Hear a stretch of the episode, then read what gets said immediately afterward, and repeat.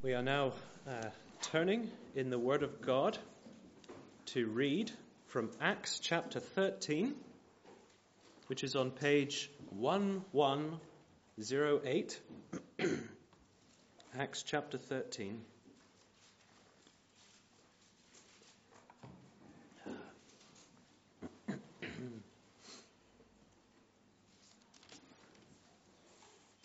We'll be reading the first four verses of Acts chapter 13, and then we'll be uh, skipping over the page to Acts 14 and reading some there. So, commencing to read at verse 1. In the church at Antioch, uh, there were prophets and teachers Barnabas, Simon called Niger, Lucius of Cyrene, Manaen, who had been brought up with Herod the Tetrarch, and Saul. While they were worshipping the Lord and fasting, the Holy Spirit said, Set apart for me Barnabas and Saul for the work to which I have called them. So after they had fasted and prayed, they placed their hands on them and sent them off. And then throughout the chapter 13, we see the places that um, Paul and Barnabas visit. They first they visit Salamis, and then they go throughout the island um, until they reach uh, Paphos. Then they come to Perga in Pamphylia and uh, Antioch. There were two Antiochs, but uh, this Antioch, not in Syria, but in Pisidia, they come to. And then finally they come to Iconium, which is where we pick up uh, the story in chapter 14, verse 1. At Iconium, Paul and Barnabas went as usual into the Jewish synagogue. There they spoke so effectively that a great number of uh, Jews and Gentiles believed. But the Jews who refused to believe stirred up the Gentiles and poisoned their minds against the brothers. So Paul and Barnabas consider, spent considerable time there, speaking boldly for the Lord, who confirmed the message of his grace by enabling them to do miraculous signs and wonders. The people of the city were divided. Some sided with the Jews, others with the apostles. There was a plot afoot among the Gentiles and Jews, together with their leaders, to ill treat them and stone them. But they found out about it and fled to the Lycaonian cities of Lystra and Derbe and to the surrounding country, where they continued to preach the good news. In Lystra, there sat a man crippled in his feet who was lame from birth and had never walked. He listened to Paul as he was speaking. Paul looked directly at him and saw that he had faith to be healed and called out, Stand up on your feet. At that, the man jumped up and began to walk. When the crowd saw what Paul had done, they shouted in the Lycaonian language, The gods have come down to us in human form. Barnabas they called Zeus, and Paul they called Hermes, because he was the chief speaker. The priest of Zeus, whose temple was just outside the city, brought bulls and wreaths to the city gates because he and the crowd wanted to offer sacrifices to them. And when the apostles Barnabas and Paul heard of this, they tore their clothes and rushed out into the crowd, shouting, Men, why are you doing this? We too are only men, human like you. We are bringing you good news, telling you to turn from these worthless things to the living God, who made heaven and earth and sea and everything in them. In the past, he let all nations go their own way, yet he has not left himself without testimony. He has shown kindness by giving you rain from heaven and crops in their season. He provides you with plenty of food and fills your hearts with joy. Even with these words, they had difficulty keeping the crowd from sacrificing to them. Then some Jews came from Antioch and Iconium and won the crowd over. They stoned Paul and dragged him outside the city, thinking he was dead. But after the disciples had gathered around him, he got up and went back into the city. The next day, he and Barnabas left for Derbe. They preached the good news in that city and won a large number of disciples. Then they returned to Lystra, Iconium, and Antioch, strengthening the disciples and encouraging them to remain true to the faith. We must go through many hardships to enter the kingdom of God, they said.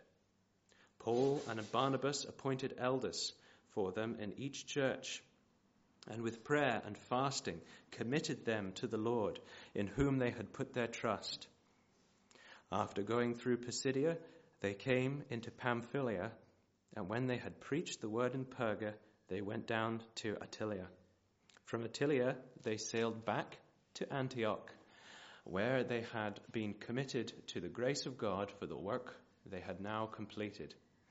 On arriving there, they gathered the church together and reported all that God had done through them and how he had opened the door of faith to the Gentiles. And they stayed there a long time with the disciples. Amen.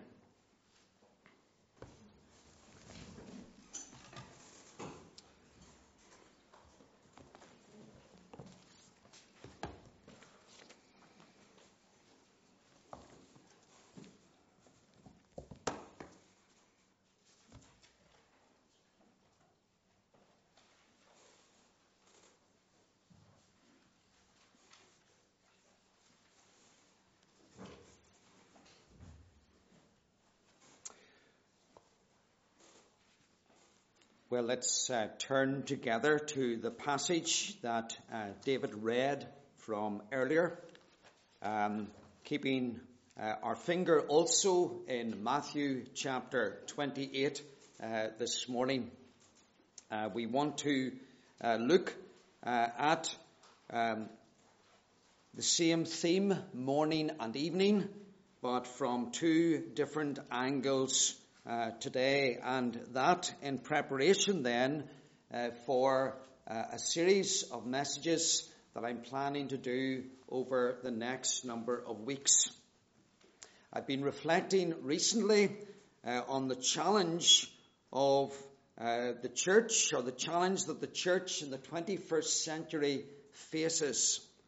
That of communicating the gospel in what is often referred to uh, by theologians as a post-Christian era. In other words, we are living in the West in an era when people uh, dismiss the Christian faith as something archaic, as something that was relevant in the past, but no longer needed in this modern um, uh, computer uh, and scientific age. And so we have a generation that doesn't read the Bible. We have a generation that doesn't know the Bible. So we're living in a post-Christian era. Uh, and increasingly, uh, the era in which we live is becoming more and more like that uh, of the New Testament, uh, with the difference, of course, that the nations in those days had not rejected the message of the gospel. They simply hadn't heard it. And so I plan to preach a series of messages uh, on the theme of witness uh, in the post-Christian West in which we live. And so today's sermons, morning and evening, uh, have uh, a twofold purpose. Um, they serve as an introduction, as a background to that. Uh, and then, secondly, they remind us what our task is as the church. Uh, and so, uh, this morning, uh, we're thinking about the church's uh, double task. And then this evening, we'll be thinking about the church's neglected task. Um, and uh, we want to come then this morning uh, to the church's uh, double uh, task. Um, if I were to ask you this morning for one word and only one word to sum up the function of the church on earth, accepting that our overall purpose is to bring glory to God. But thinking now of the function of the church in our lives, the function of the church in the world, what word would you come up with? Could you come up with one word that sums up what the function or the task of the church is? Well, I want to suggest that there is one such word, and it is the word discipleship. It is the word discipleship.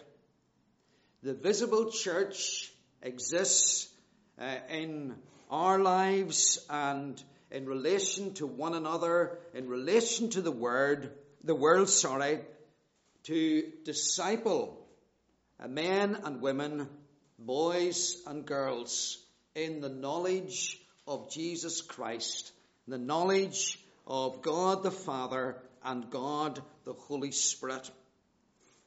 And I want to show this morning, and we've done this material before a number of years ago, but I think I find myself coming back to it again and again in my own life and ministry, and I think it's useful for us to do so also uh, as pastor and people.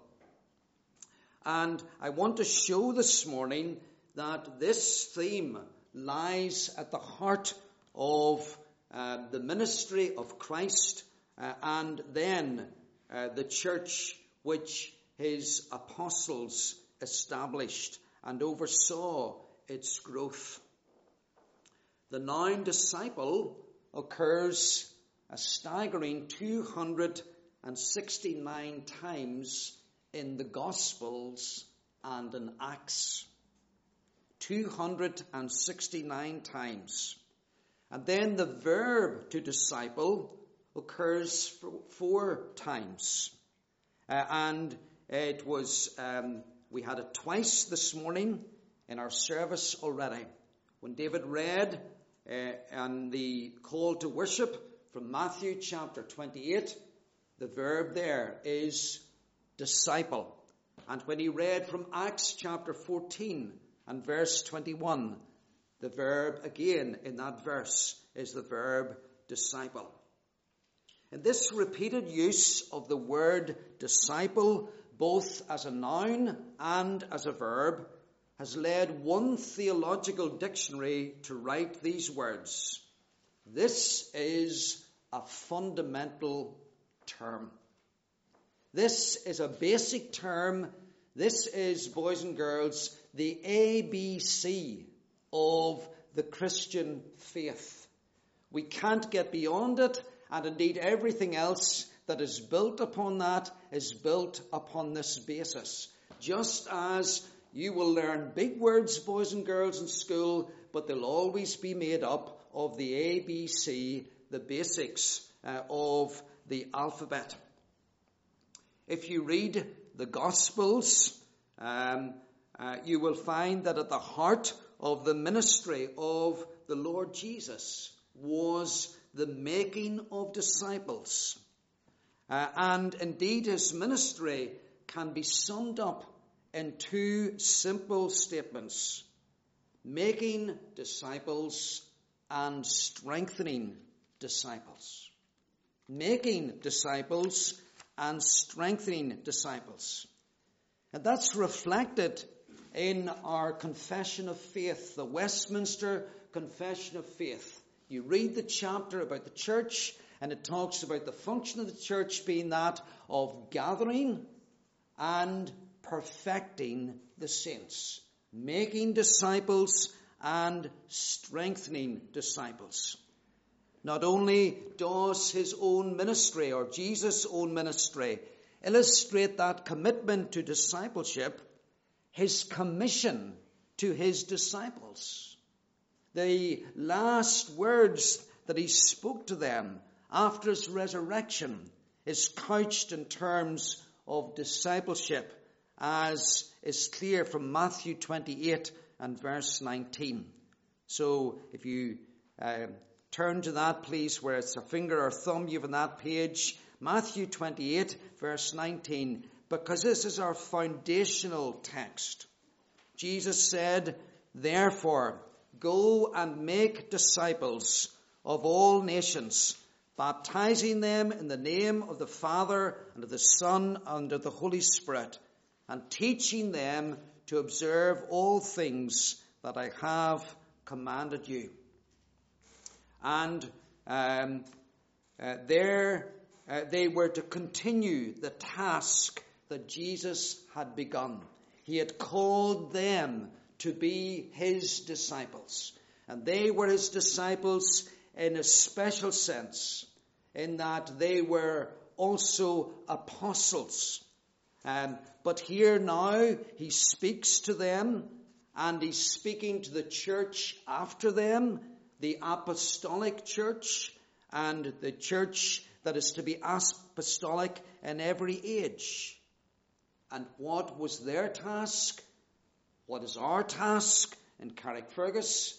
What is the task of the church in the United States of America, in Russia, in China, wherever she is found?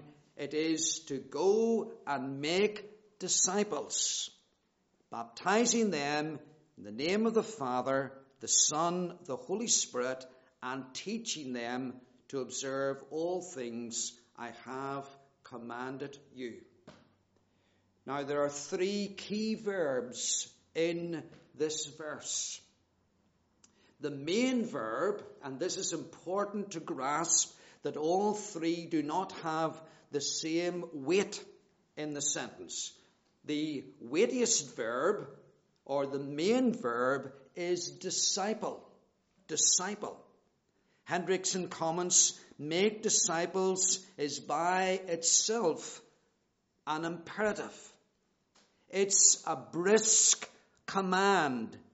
It's an order. It's the key word. Make disciples. And then the remaining uh, verbs that we often focus on, baptizing and teaching, they are subordinate to the verb disciple. In other words, they are aspects. They're not the whole thing. They uh, are dimensions of making disciples. And they highlight that those that are made disciples are to be strengthened as disciples. Uh, when someone becomes a Christian, uh, either today or when they became a Christian in the New Testament times, they were not to be left in spiritual childhood or babyhood, but they are to be brought to spiritual maturity. And so that's why we read in Acts chapter 2 and verse 42 uh, that uh, those who were saved and added to the church, they dedicated themselves. They continued steadfastly in the apostles' teaching, in fellowship, in prayer, uh, and in the breaking of bread. And that is because those were the activities that would strengthen them as disciples. And uh, what we want to do now is we want to move from the book, uh, from Matthew into Acts. Uh, this is a one point sermon this morning making, it is to make disciples and to strengthen disciples. Um, I know the screen has put it up as two points, but it is one point. And now I want to show how this is true in Acts as well. Come into the book of Acts, and uh, we, um, the book of Acts, of course, is about what the ascended Christ continued to do through his apostles. And one way to interpret or to approach the book of Acts is to see it as the record of how the apostles, in obedience to Matthew 28, made disciples and strengthened disciples. They did that first of all in Jerusalem, and then in Judea and Samaria, uh, and then uh, to the ends of the earth, so that Acts closes with Paul in Rome, the capital of the known world of that day. And that's a very deliberate structuring of the book of Acts by Luke to show how this purpose of Christ has radiated out to the ends of the earth. When you look at Acts chapters 1 to 7, the church, um, uh, the first, the, the, those chapters focus on mission to Jews beginning at Jerusalem. And then chapter 8 spreads uh, to mission to Jews uh, throughout Judea. And then it radiates out further uh, to the Samaritans. And then by the time you reach chapters 10 and 11, you have the initial um, outreach to Gentiles. And um, 13 of the 30 uses of the word disciple in Acts occurs in the opening 11 chapters. So again and again, you'll read of people becoming disciples. Uh, Acts chapter 6, I think it's verse 7, it talks about the number of disciples being multiplied. So, making disciples, strengthening disciples. It's what those opening chapters are about. When you come to Acts chapter 9, we meet Saul, the great persecutor of the church. He's on his way uh, to, uh, uh, to round up the Christians in Damascus.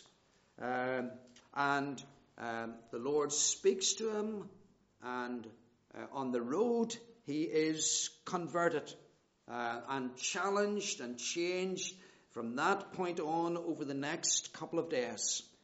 And during that time, he senses the call or he's made aware of the call of God upon his life. He is a chosen one. He's going to be the apostle to the Gentiles. Peter being principally the apostle to the Jews.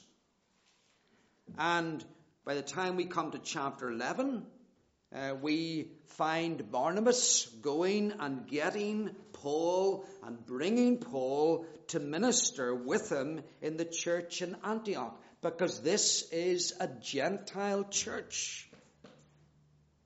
And from there, Paul, the apostle to the Gentiles, is thrust out on three missionary journeys that take up uh, Acts chapter 13 uh, through to Acts uh, chapter um, 18 and 20, or through to about chapter 20. And again, when we look at these missionary journeys, what do we find? David read from Acts chapter 13, the beginning of the missionary journey, and then the final phase of that missionary journey. And if you want to think of that missionary journey, it was a bit like a horseshoe, uh, was the shape of it. As they went uh, from uh, Antioch, where they were, down to Cyprus, and then up into the region of Galatia in modern day Turkey, and ending at um, Lystra uh, and Derbe. And they went from one place after another uh, in Acts 13 through to Acts 14. And then we're told in verse 21 of Acts 14, and when they preached the gospel to that city and discipled many, there's our verb again, disciple. They returned to Lystra, Iconium, and Antioch. Remember the horseshoe? The simple thing if you've got a horseshoe and you want to get from the part, to cover the part that's the open mouth, and to get back to where you started, what's the simple way of doing it? Well, you'd keep going. But that's not what they did. They didn't take the short way back home, which would be close the gap in the horseshoe. Instead, they went back round all the places where they had been before. And um, we're told um, what they did. Um, then they returned to Lystra, Iconium, and Antioch. And here's a verb now which highlights this task of strengthening, of building up disciples, strengthening the souls of the disciples, exhorting them to continue in the faith, and saying we must, through many tribulations, enter the kingdom of God. So, they went round the horseshoe making disciples, and they went back round the horseshoe to strengthen the disciples that they had earlier made. Um, and this verb is a very interesting and significant verb. In its most basic form, it means to support. Uh, it also means to confirm. And so you can see how, and you can immediately recognize how the apostles went back, Paul and Barnabas, to support, to confirm the new believers. Significantly, it was used in Greek of medicines that a doctor prescribed to strengthen the sick or the weak person. And this verb uh, that we have here, it occurs 13 times in the New Testament. Uh, from Luke chapter 9, verse 51, uh, right through to the book of Revelation 13 times. And here in Acts 14 and on three other occasions in this whole section of Paul's missionary journeys, Luke uses an intensified form of the verb, which means to strengthen greatly, or to make stable, or make firm. And he's stressing that in the context of each missionary journey, they not only made disciples, but strengthened disciples. So these disciples um, became more firmly established in Christ. They were more sure of their faith. They were better able to cope with the challenges of living out their faith in their context. They were able to, to understand the place of tribulation and of temptation. Uh, and it seems that they, the apostles particularly talked about that. We must, through many tribulations, many struggles, many battles, enter the kingdom of God. Perhaps they were like some of us when we became Christians that we thought, well, um, all my problems will now diminish and get less. Well, um, if we think that, and if they thought that, no, we enter the kingdom of heaven. We reach heaven after we have battled with many things. Our flesh, the remaining corruption that is in it, the world around it, uh, and uh, its enmity and the malice of the devil, uh, which David has already referred to this morning. So, here at the end of the first missionary journey, we realize that not only did they make disciples in this in these places that I'm saying form a horseshoe, but they also strengthened the disciples. Well, is that a one off? Or is that the pattern that we see uh, in the next missionary journey? Well, let's look now at the second missionary journey. You know and remember that there was the Jerusalem Council in between times. So the second missionary journey begins in Acts 15 and verse 41. Um, remember, there was the division over whether John Mark would go with them because he had uh, turned back in the journey, and so the first journey, and so Paul chose Silas, chapter 40, uh, chapter 15, verse 40, and departed, being commended by the brethren to the grace of God. And he went through Syria and Cilicia. So now you are on the main Mediterranean coast, uh, down uh, the main Mediterranean coast where you've got Israel, and you come up and you've got Antioch. And what do they do? They go now um, to um, westward uh, to reach Galatia. Um, and they pass through Syria and Cilicia, doing what? Strengthening the churches. It's the same verb. So they didn't just make Christians and leave them to get on. Uh, and only after Paul had done this did he embark then on further missionary endeavour chapter 16 from verse 6 uh, through to chapter 18, verse 18, is the record of the second missionary journey.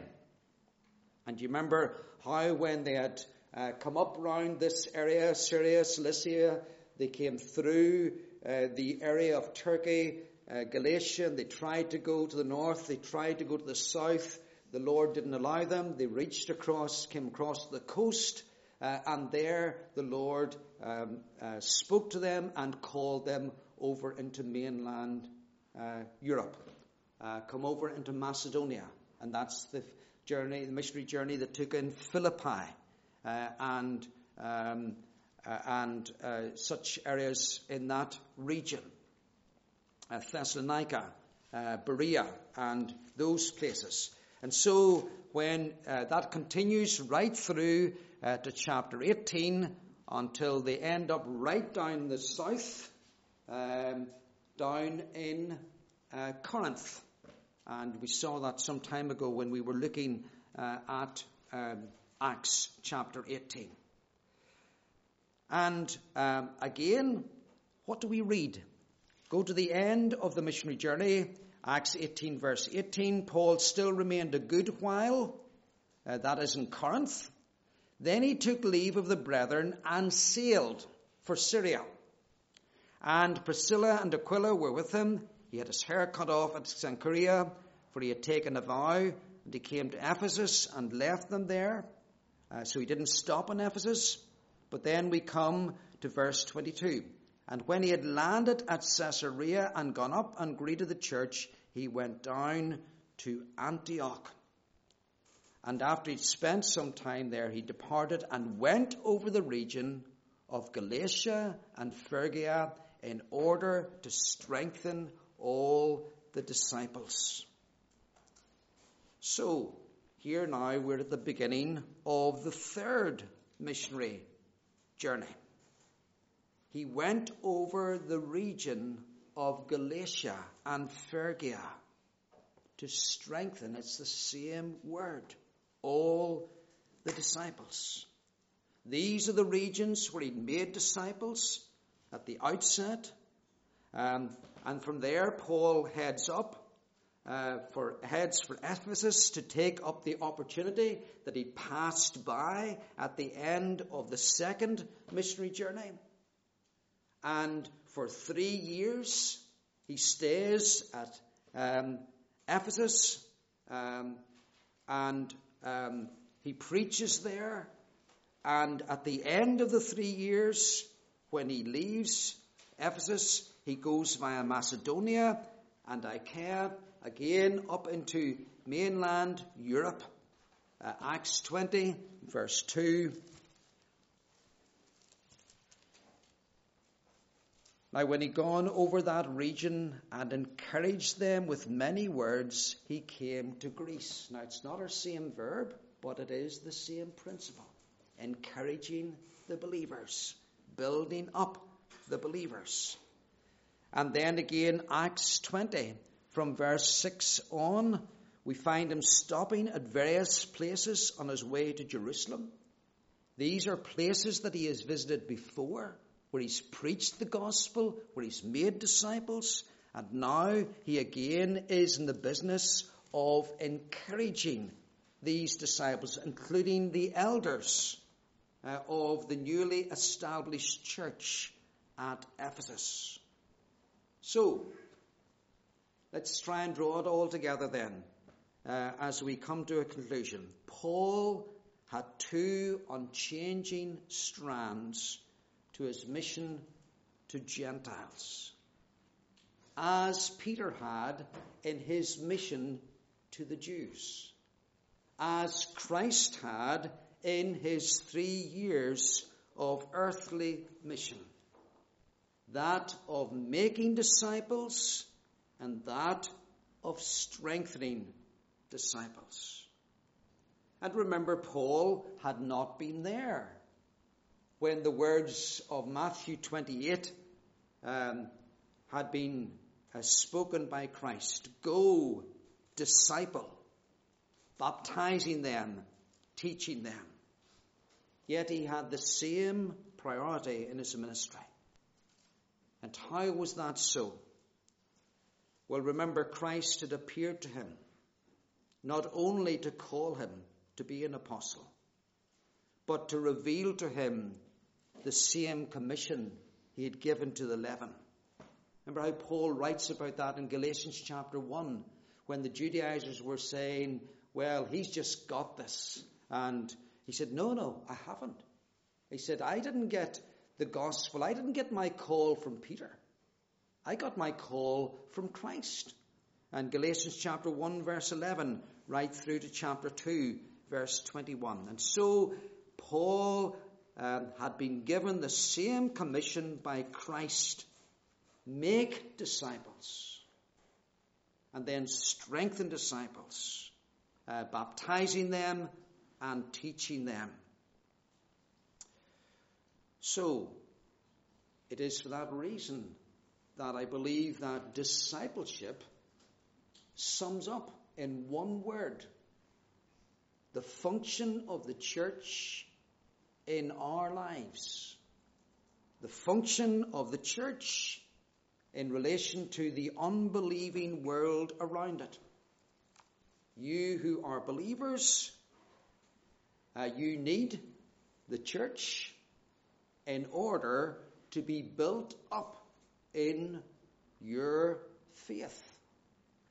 Christ never envisaged that believers would simply um, make it on their own. They are part of his family. And not just a family that is future, we are part of a family that is present. The church visible on earth. And those who were saved in the New Testament times, they were added to local congregations so that they would grow and mature. And that shouldn't surprise us. Think of physical birth. When a child is born, we don't leave the child to make its own way. The newborn baby is nurtured by a father and mother and within a family so that it will become strong and mature. And it's the same with the church of Christ. And we see this pattern followed not just in Palestine we see this pattern followed in Greece and in Asia Minor, in both Jewish and Greco-Roman settings. Um, George Knight has written, the early church was interested in edification as well as evangelism, in sanctification as well as conversion, in church government as well as preaching making disciples, strengthening disciples. Let's make three applications then as we close this morning. You and I who profess Christ, we must always have the church of Christ at the center of our lives. We cannot divorce Christ and his church. And we cannot divorce ourselves from his church and say, well, I am faithfully following Christ. And that is a divorce that is being made by some today. And they say, all I need is Christ and my Bible. I don't need to go to church. I don't need to belong to a church. I don't need to be taught. I don't need to be under oversight. I'm taught by Christ. I'm under the oversight of Christ. And in that they make a grave mistake. And they are cutting out huge sections, if not almost cutting into every letter of the New Testament. Because throughout the scriptures, Old Testament and New Testament, we see those who believe being brought together and growing together. Uh, and so we're never to be content with the fact that I've become a disciple. That at some point, um, either known to us or unknown to us, we became a disciple. We need to be growing. We need to be deepening. We need to be strengthened. And it's a good question for us to ask ourselves at this time of the year can I see evidence in the past year of where I've grown, where I've matured? And am I allowing the experience of the body of Christ to mature me? Or, as can happen, we can be in the church and have a very independent attitude within the church. And we don't allow others to get to know us. We don't uh, allow others to know our weaknesses. We don't allow others to pray for us. We don't allow others to, to teach us. We need each other. And in being placed together under Christ and under leadership in His church, Christ is knocking the rough edges of us and causing us to become more rounded and more balanced in our Christian faith and living. Is that happening? Am I allowing that to happen? Am I resisting that? Am I avoiding that in my life? That's the first application. But secondly, we want to see also um, that the church is to give as much emphasis, or she's to give priority to both making disciples and strengthening disciples. And I'm going to say something that you've heard me say before, but I say it again because it is my conviction that Reformed churches in the 21st century uh, generally are heavily invested in strengthening disciples, but are significantly less active and dare I say it, even concerned about the making of disciples. And so activity can be added to activity, to the church program in terms of we need this, we need that in order to mature and grow, and yet there's not time to go into the world. There's not time in the church program to go and make disciples. And when that is emphasized, well, we have got to do all these other things first, and then we don't have time, uh, or um, we don't have the resources, or whatever. We can't say that. Christ emphasized both. Not one, not the other, not one at the expense of the other, but both together. And it is something that we need to keep working at as a congregation. You remember last year when we did that pie chart uh, of the hours that we spent together? And we saw that a very, very small section is devoted to making disciples.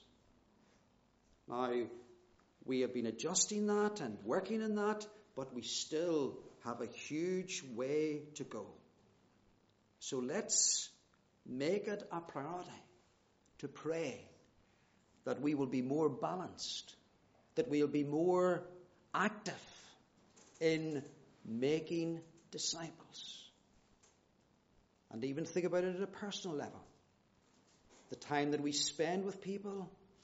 Um, and again, we, if we want to see another Christian, we will make it a priority but do we make it the same a priority to go and see the non Christian that we haven't seen for months and perhaps for a year or more?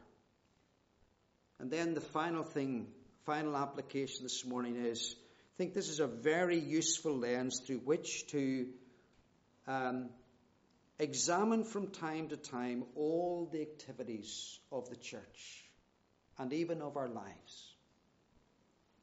And to say as a church, now this activity that we are doing, or perhaps we're considering doing it, where does it fit in? Does it fit into making disciples or strengthening disciples? And if it can't fit into one of those groups, one of those categories, we've got to ask then, why are we doing it? And what's its purpose? And is it a function of the church? So, making disciples and strengthening disciples. That is the double task, that is the unfinished task of the church, uh, and it's against that backdrop then that we'll come to a further study this evening and then into the series in a full way next week. Amen.